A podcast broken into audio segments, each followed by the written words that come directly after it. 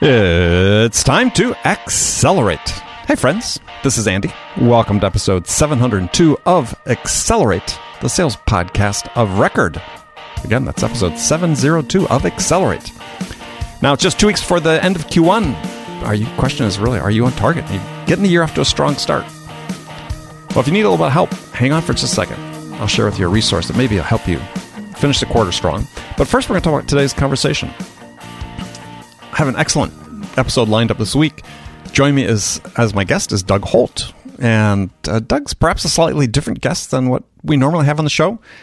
Uh, he's not a big-time sales author, blogger, you know, C E O of a company, you know, big companies. He's a loyal listener to Accelerate who has a very interesting story. And he reached out to me, and, and I said, yeah, it'd be great to have Doug come on the show and, and share his story. Because he's a coach, he's a mentor, growth hacker.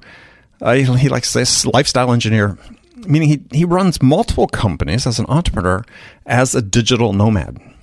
And so we're going to dig into this whole idea of the digital, or the lifestyle engineer, excuse me, um, because it's a fascinating topic. It's, we all sort of struggle. How do we achieve the work-life balance that we want? Or maybe work-life integration, as some say. You know, how do we structure how we live to do fulfilling, meaningful work, achieve our goals, and financially and career-wise, as well as lead the lifestyle we want? Some degrees, it sort of sounds a little idyllic if you can achieve that, but as Doug will explain, you have to be willing to take some risks to make this happen and to achieve this this goal. And which is sort of true of our careers in general, right? It doesn't matter if you're an entrepreneur or a salesperson working for a company. There is no one prescribed path that works for everyone. Doesn't matter what the experts say. Doesn't matter how you're trained in a process or a methodology in sales. You know, you have to find your own path to success. Right? And finding that path is really the key to fulfillment and success in your career. And we're going to start digging into that a little bit today in my conversation with Doug. Now, before we get to that, just a few words about the Sales House. As many of you know, this is the sales growth engine I created for B two B sellers, where it helps, enables you to grow two ways. One is grow in your personal development, help you achieve your career goals, move from where you are today to where you want to be in your career, as well as increase your sales. Now, obviously, hard to get one without the other. Now, one of the key resources we offer is multiple weekly live sales growth coaching calls. So if you've got a sales challenge, let's say you're getting near the end of the quarter, having trouble sort of figuring out how you get this deal across the finish line, come to one of these calls. I'll help you with that. As so too will other members of the Sales House community. I mean, many heads are better than one in instances like this to give more perspective. But anyway, great resource for sellers. And in general, enabling sellers to grow. That's what the Sales House is all about. We grow by providing the knowledge, the skills, the confidence, and the acumen to become the very best version of you. That's what's happening. So come visit us at the sales house dot com. That is the sales house dot com or the sales house dot com forward slash join.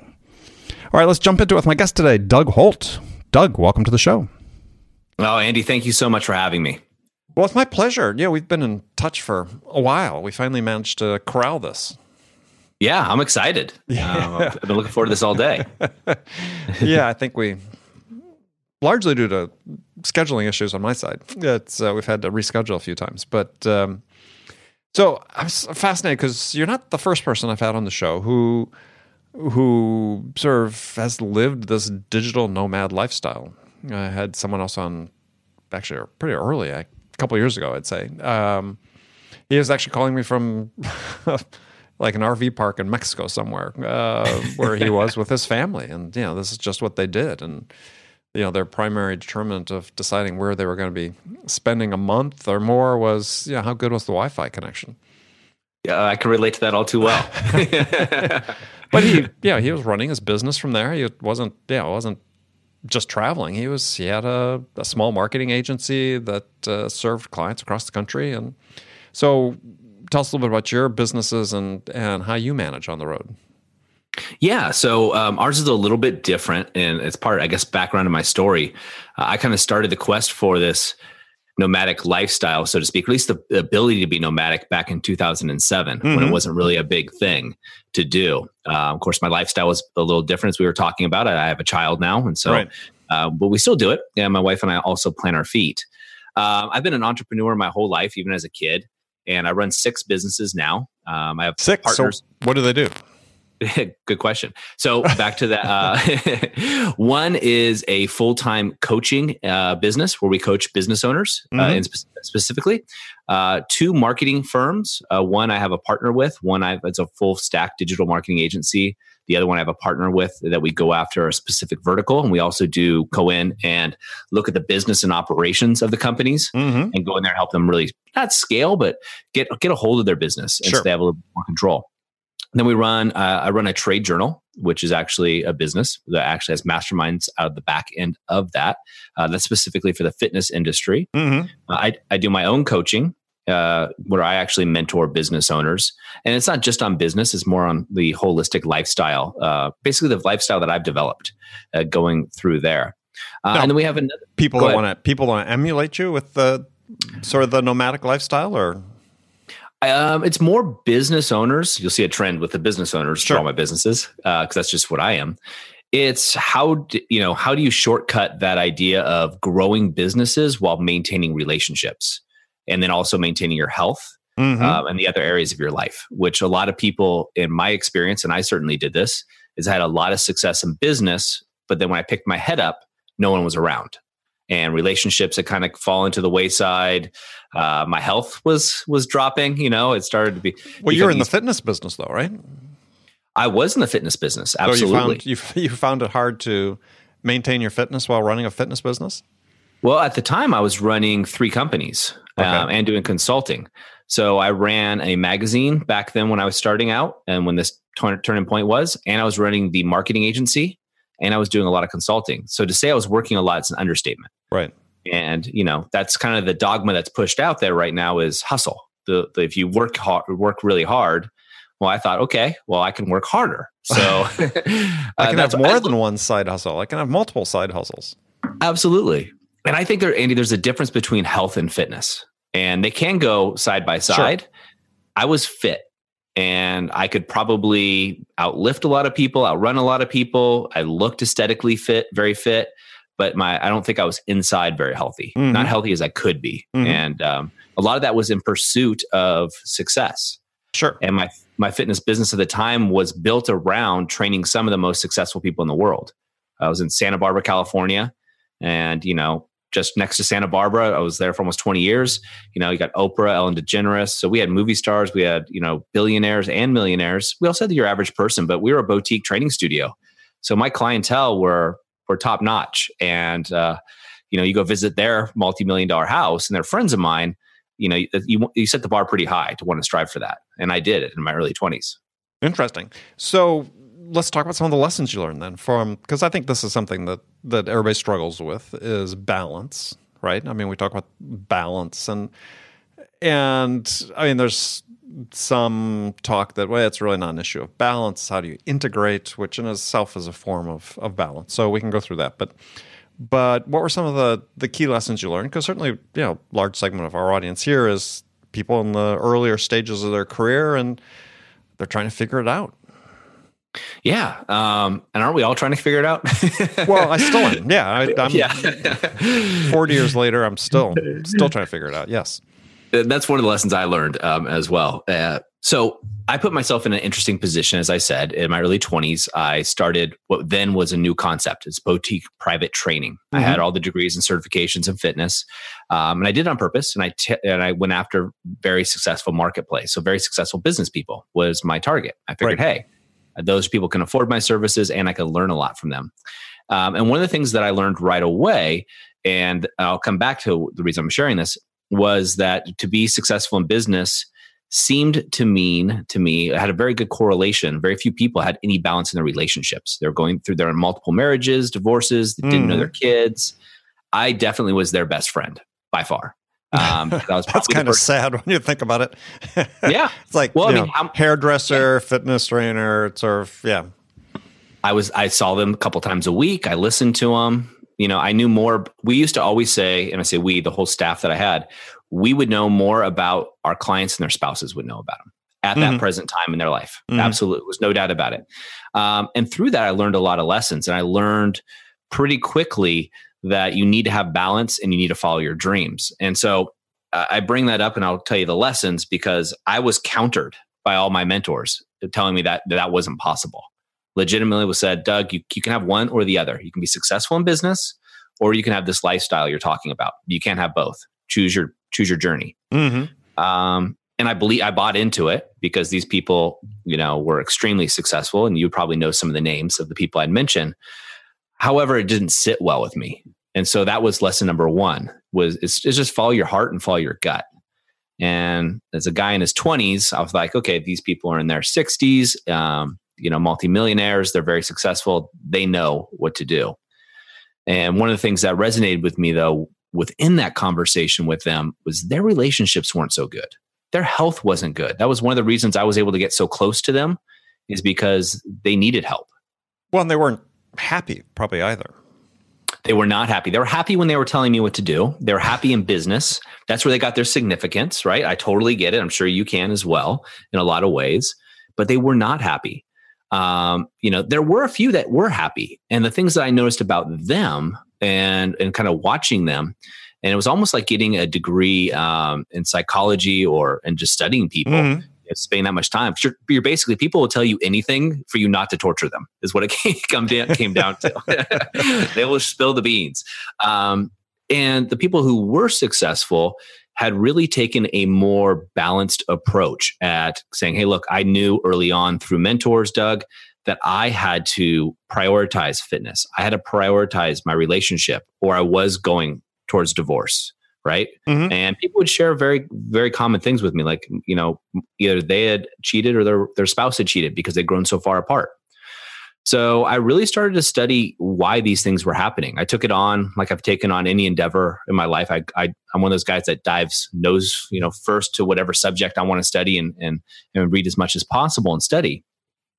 And so, you know, the first lesson I found, again, was, you know, realizing that just because someone says it has to be this way, it isn't true. If you can, really trusting your gut and following your heart is really the best way. And if I would have just listened to everybody, I would still, I'd probably have franchised that gym. That was my plan. And I already had, I was always working the second location, mm-hmm, mm-hmm. magazine and everything else. And I would right. not have been happy. Right. I would have been right there next to him. Yeah. Um, and so I, I, yeah, I agree with you. I don't think it's a trade-off. I mean, I think that, that I have enough examples in my life of people that have succeeded and still managed to be happy and, and for the most part, be successful in relationships. I mean, relationships end for reasons that don't necessarily have to do with the work. Um, but yeah, very few that that have defaulted to the the excuse, well, you know, hey, the work the work made me do it. Yeah. Yeah. And it's just, it's just the unfulfillment, right? If people are unfulfilled, they turn to something that they can control and have fulfillment in. And that tends to be business for business owners. Right. Yeah. Well, my experience has been in, in my, my life and my career is that, that, um, when I wasn't happy, then my work suffered. I mean, there was a direct correlation. I mean, from, for at least for me, right, were the external events that were causing some sort of disruption in my personal life. And unfortunately, I, I went through a divorce, had nothing to do with work. It was just one of those things that happened. But, um, you know, it caused a lot of pain and anxiety on, on you know, multiple fronts for, for me and my ex-wife. But, you know, during that time, yeah, my work suffered. Um, and I think it was probably because there was some balance, right? I mean, it's not like everything was perfectly in harmony, obviously, but... But, um, yeah, I think if, if you're not in balance, I was sort of, when I was thinking of some of the stuff you've written about and listening to you talk, is then you can sort of compartmentalize. Mm-hmm. And for me, the people are more whole. They can't compart- compartmentalize, excuse me, the same way uh, because everything's more integrated. Yeah. And to me, that seems like a more ideal place to be is, is you don't want to be so walled off that, you know, your emotions don't affect your work and vice versa. Yeah, absolutely. And I wasn't trying to say that people that go through a relationship issue has to do with their work per se. No, no, I know you weren't. Um, I was just saying, yeah. But I mean, obviously we see it and, and we read about it all the time. Yeah. Um, I, I think it's crazy to think uh, the idea, right? So I was in, in, in, you know, one of my agencies, I would go to big businesses, sometimes Fortune two hundred companies, and talk to them about, you know, marketing and trying to pitch and sell. And it was always int- at a very early age. And it was always interesting to me how people would dress up in suits. And as soon as happy hour came around, the first thing comes out is the coat, the tie. And all of a sudden, Frank was a different Frank. Mm. It was almost they peel the mask off and they're like, oh, finally, I can be me. Um, and it was it. And again, I started off, you know, in the internet field, you know, back in two thousand. So I was able to, to meet a lot of these people who were very successful in that field at a young age. And in the internet, right? No one knew how young I was until sure. you meet them. And early on, I figured out that the more authentic I could be, the more me I could be, allowed somebody else to also be themselves and breathe in that breath of fresh air. And I, I saw this juxtaposition basically of the front that people, and myself included, I did it for a long time, would put on in the business world and then change when I'd be out with my friends or change when I was with my family. Right. And that chameleon-like structure. And I realized how much energy that took away from me. And I thought that was really interesting, that I find that a lot of people, you know, have imposter syndrome, have sure. this idea that, hey, Uh, I have to be somebody else when I'm on a show, you know, when I'm being interviewed mm-hmm. by somebody as reputable as yourself, or you know, I'm doing something else. Disreputable, yeah. yeah. But but it's it's true, right? And and the more we, we get a chance to be ourselves, the more we allow other people to be themselves as well. And I think that's part of the balance. When we're whole, we're not putting on a front and put and segmenting these, or carpent. Car, I can't say it. See it? But it's catching, right? It is. So segmenting different parts of our lives and saying, okay, that's work. I can leave that there. This is my home life. This is my friend life. Um, I just never, I personally haven't seen people do that really well, unless they let it all bleed into this is just me. Yeah. Well, and I think that especially in, in sales, I mean, this is, I think to some degree, people are trained when they come up in the profession that, that they are really playing a role. And and it's yeah, it's one of the things that I I work with excuse me, a lot of sellers on, I work on within the, the Sales House community, is this idea that you brought up is is you have to be authentic when you're dealing with people, because this is a people business after all. There's very few businesses that aren't people business, but sales in particular, that's your job, working with other people, serving other people. And yeah, people are, have really good B S filters. I mean, it's, it, customers, buyers, whoever you're dealing with, they're going to see pretty quickly that uh, there's a bit of a facade there, that you're not really, what they're seeing really doesn't align with who the real person is. And, you know, they have choices to make, and it's easy enough to make the choice to say, yeah, I just don't feel comfortable with that person. Um, yeah, I'm not going to deal with them. Yeah. Oh, you know, you know, when we talk about, I, you know, I always think of, when I think of sales, and I'm not an expert by any means, I think of know, like, trust, mm-hmm. right? You get to know somebody. You know, it's kind of how you and I started connecting, um, you know, get to like them, you know, what are the commonalities, what are the differences, and then do you trust them? And I think especially the, the like and trust, but definitely the trust is, do you have that gut feeling? Is it, you know, are that, is that person authentic? Or are they trying to use the latest N L P technique to, you know, to, to, to push me Don't through? Don't get me started on that. Yeah. yeah. To push me through to a sale. Yeah. Well, I, I, absolutely. I think that's that's really true. Um, and you think about, you know, one of the real cornerstones of trust is transparency. Mm-hmm. And so, yeah, if you're trying to play a role, you think about that. And, and, and to some degree, for salespeople, if you're listening to this, you think, well, the only way that I can make myself feel comfortable dealing with the customer is to sort of put on a little bit of a, a show.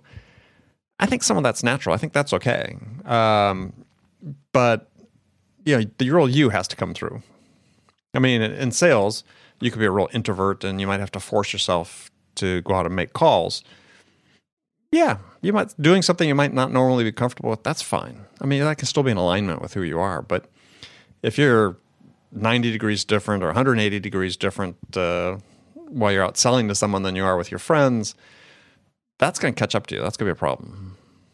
Oh, yeah. Uh, I think so. It was, it, it, before we got on and we were recording this, I had a conversation with a mastermind group I run. And, you know, usually there's a system with it and somebody jumps on, they give you their biggest problem. Well, the this business owner got on and said, well, I don't have one, so I'm going to flip this around. And he said, I want to know what your What are you better at than anybody else in the world? And I don't know if you know, Andy, uh, you know, I didn't know when he asked the question. I said, well, there's nothing. honestly, I don't think anybody, I'm better than anything except for being me. Mm-hmm. You know, nobody can beat, nobody in the world can beat me at being me. You just can't. And that's my unique advantage over the marketplace or doing sales. Um, not everybody's going to click with me. If mm-hmm. I can deliver value to somebody and do it authentically where I think I can, they can smell that a mile away. Um, and then you just, whether they actually see the value in what I'm, what I'm selling or what I'm bringing. But other than that, that's, that's my best thing I got going for me. So why would I not do that? Yeah. That's, I like that perspective. I like that. I mean, sort of your unique superpower is your ability to be yourself. Yeah. I stole it from Doctor Seuss, right? Oh, you did? What, which, which book? Uh, oh, I don't, there's a quote from Doctor Seuss and I'm going to butcher it, but it's something like, um, it's never truer than true that nobody can be youer than you, or something along those lines. Um, wow. So. All right. I'm, I'm saying here, taking notes. So wisdom of Doctor Seuss. Uh, there's a ton in those books, you know, as, as I start reading the ones to my son, um, I'm just, I'm, I'm pull out my journal and start writing. But, uh, well, no, I think that that's a good one because I, worth spending a few minutes on, because I think that's, this is really a lesson that I was talking to someone earlier today on another podcast I was being interviewed for.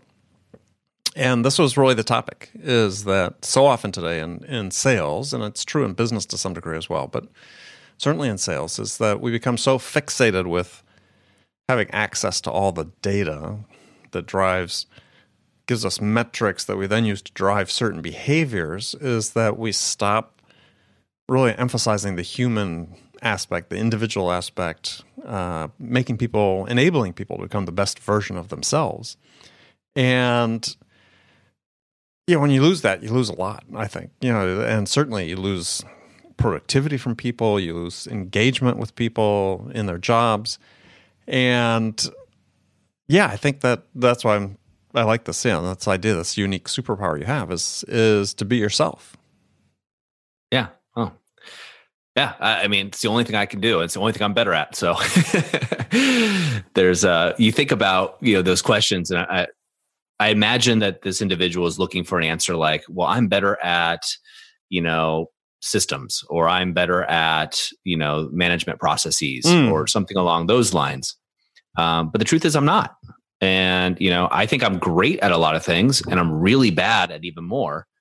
But again, uh, being authentic is, and, and being authentic, I got to be, I got to be authentic and transparent. Was, it wasn't, did not come easy to me, Andy. It did not come easy for me to, to be as transparent as I am today. And what I mean by that is, you know, I was raised, my dad was a, a executive in Eastman Kodak, mm-hmm. and I, I drove around listening to Fast Track, which is today's version of Audible, business tapes mm-hmm. in a car, right. and reading business books as a kid. I just, that's what I did. Right. I, I, I thought every kid did, but I um, had a very, no, I didn't, but yeah, go ahead. very much a business persona uh, as I was doing things as a young entrepreneur. And I was also taught that, hey, there's certain things that you show people and there's certain things that are kept behind closed doors. You know, you just don't talk about your personal life and business. And it took me a while to kind of, as I was watching and observing, as I was talking about earlier, these other people, their successes and not, to open myself up to write things about my life and things that you've talked about and that you've read, um, and to share so openly. It wasn't like a, I was you know, one day I woke up and said, you know what, I'm just going to share my whole life, good, bad, ugly, mm-hmm. with the world in the hope that it inspires somebody and helps them. Um, it was a process for me. Yeah. Well, I, I think we have this, this issue, and I don't know if it's changed, if it's different than now today than it was when I got started my career, but certainly, yeah, to the point you made, when I started my career, yeah, we, we thought, you know, much like those days, we tend to put three-piece suits on and so on, go to work, is that, yeah, you put on this facade, this this personality type, because you thought that's what it was required. Because uh, I, I think for most people, especially when you're newer in your career, you can't really conceive what it is that people want from you um, in business, because it's such an alien thing. But uh, I just think it comes for most people who manage to succeed with this. It's, it's comes through experience. But I think, yeah, a good piece of advice for, for people listening is, and again, this is hard, to the point I just made, is because there's such emphasis on process these days, is is you have to be willing to take a risk. You know, if, if you're younger in your career, that I mentor people on this is you you have to be able to take a risk, to step outside the process, to uh, be a nonconformist, to break some rules. Even if you work in a large corporate environment, is you have to find a way to be yourself, because that is your unique superpower. And that's what it was for me. I mean, I, I worked in a large company in my first job. They certainly had processes, but by the same token, I worked for managers that, you know, gave me some leash, right? Give me some rope, yeah, to, to go hang myself if need be, but to, to learn how to do things in a way that, that aligned with how I felt comfortable doing them, because I certainly wasn't wasn't a prototypical candidate to be successful in sales when I first got out of school, at least by the, the measures they used in those days. But yeah, I was given that freedom, and that really helped. Um, and so if you're not working in an environment where you get that freedom, is you need to take a risk. I I couldn't agree more. I mean, as as an owner who hires people, I'm looking for entrepreneurs, right? People who are almost like entrepreneurs within my business, mm-hmm, and are going to do that. And one of your guests, and I, I can't remember their name, but you guys had a great conversation. And the part that I'm thinking of now was uh, they tracked valedictorians, right? Yeah, and Eric Barker. Yeah. Eric, yeah, thank you. Uh, it was a great, great episode. So if anybody's listening to this, great, go back. Great book to read, by the way, Barking Up the, yeah, Wrong Tree. But yes, go ahead. Yeah. And so what, what, to his point is they're very good rule followers. And, you know, what I heard in that is when I hear rule followers, I almost think of drones, right? Almost, mm-hmm, like robotic. That'll just do what they want to do. And that's great for a time and place, but that's also easy for me as a business owner to replace. Um, but it's, yeah, very hard for me to replace the maverick, the person who is going to break the rules, who takes the risk, um, and has a little bit more personality there, because they're the one that's also going to either expose weaknesses within our business that we need to plug before, mm-hmm, somebody else does in the marketplace, or also, you know, is going to open us up to new avenues. And especially when it comes to someone doing outreach or sales, that is huge.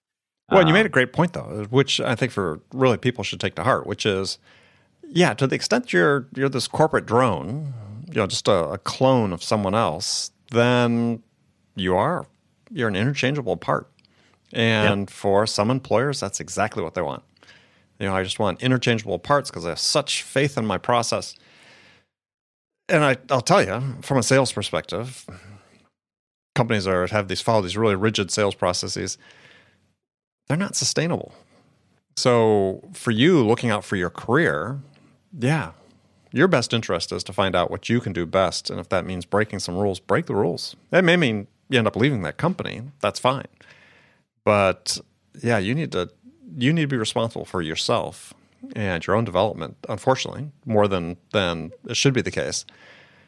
But yeah, to Eric Barker's point, you know, following the valedictorians is they were good at following rules, but not quite as good in situations where there's a lot of ambiguity. Yeah. And, and you think about it for, you know, I know you said, you know, people listening to this are coming up in their careers. The most business owners are rule breakers, right? So you may not fit into that little square box, but if you're breaking the rules, in my opinion, the right ways and doing it with integrity, right? So you're doing it to better the company and add value. They're going to take notice of that, um, mm-hmm, in my experience, and, and most often reward it. But at the end of the day, I'd rather, I'd rather be me somewhere else that I'm accepted and allowed to be myself, rather than have to spend the majority of my waking hours in a job that does, isn't fulfilling to me in any way, shape, or form. Yeah, well, I couldn't agree more. And I think when you look at making career choices, I mean, from my my own standpoint, and I wrote about this recently, is, you know, I I always looked. People said, well, you know, what criteria you use to choose a new job, or they'll ask me, hey, I'm looking at my next gig. What should I what should I look for? And and I'll pass advice along, you know, in the context of my own careers. You know, I tended to want to look for situations that scared me, right? Mm-hmm. Where I knew that it wasn't a slam dunk that I, I may have professed that I knew exactly what I was doing, but, but where I knew that, wow, this is really going to challenge me in a way that I hadn't been challenged before. I was going to be challenged to learn something new about a product, technology, myself, customers, a new way of selling, selling to a new set of customers. Um, yeah, and that's that to me, that was that was really the incentive, right? More than necessarily just the pure money I was going to make out of it. It was, yeah, what was I going to do that really going to take me the next level, whatever that level was that I wanted, whether it was, I said, sell bigger accounts, create, you know, make myself ready for promotion to a bigger job, whatever that was. Yeah, well, uh, it's so true what you said, because you think about it, whether it be in the gym, in your professional life, in relationships, um, growth happens outside of our comfort zones, right? It's we get have to get uncomfortable to mm-hmm. grow. And and that's where the sweet spots are. And you know, I I I chunk my my my game or my life into ninety day segments, and I'm always I pick five areas, and I'm trying to get uncomfortable in each of those five areas to not only balance myself, but to keep growing in each of those five areas, so I don't feel like I'm being stagnant, right? Because stagnant water, stagnant anything is just, if you're not growing, you're dying, right? And it's proved to work really well for me. All right. Well, quickly, we just have a few minutes left. So, what what are the five areas that you segment in? Sure. Mind, body, soul, relationships, and business. Okay. Mind, body, soul, relationships, and business. Okay. Yep. And I have three more that I'll use as well, which is fun, wealth, and growth. But those are the five. I call them five to thrive, mm-hmm. um, just because it rhymes. No other reason. Nothing wrong with that. but but I find for myself, you know, in the area of mind, it might be, you know, listening to, studying a, a specific subject, you know, wh- whatever it may be. It could be sales. And, you know, then I'll, I'll list it out and I'll set it up into ninety day segments. What's a huge, you kind of a B HAG, but, you know, mm-hmm. ninety days that really right. pushes myself in all those areas. And um, then I gamify it. So I give myself points. So at the end of the, just like a, a football game or anything else, mm-hmm. at the end of the day, week, month, and quarter, I know if I'm winning or losing all the time. Like and it. So, yeah, it, I, it, it's worked so well for me. It's what I coach, and mm-hmm. it's worked for my clients. But you know, it, it pushes you to a, another level, and then you you really simplify things and, and make it into a process and a game. Yeah, what I. Uh, For me, the, the real bottom line on that is that, A, you're setting goals, you're tracking your activity or your accomplishments against the goals and continually evaluating yourself. And yeah, I think if, if you're not doing that, then you're sort of improvising as you go along. And, and yeah, for some people that may work, but for most people, being much more you know, focused, concerted uh, in terms of what you're doing, deliberate, uh, really pays off. Yeah, I, I couldn't agree more. All right. Well, Doug, well, thank you very much. We're unfortunately running out of time, but uh, tell folks how they can get in touch with you. I'm really easy to find online, but probably the easiest place is my website, which is Doug Holt Online dot com. And I'm also very active on LinkedIn, as you know. As you are. Yeah, you've been been very uh, consistent in what you've been publishing. That's good. And some good stuff there for people to to read. And we had talked about this, some good titles, uh, some fun articles, including one about uh, uh, sort of shared experiences as, as podcasters and trying to get people onto the show, uh, which I urge people to read. And, and also the one you, not too long, about a week ago, about Don't Look Behind the Curtains. Yep. Um, and that's sort of relevant to what we were talking about here today, too. So. I urge people to go check that out. All right, Doug, thanks a lot. Thank you so much. Okay, friends, that was Accelerate for the week. First of all, as always, I want to thank you for joining me, and I want to thank my guest, Doug Holt. Join me again next week. My guest will be my new friend, Scott Ingram. Scott's a practicing sales leader and host of a very interesting podcast called Sales Success Stories, where he interviews real sales professionals about their day-to-day experiences. And Scott and I are going to tackle the subject of, again, personal and professional development, kind of a theme perhaps you recognize. But it's can't be stressed enough, because you have to take responsibility for your own development.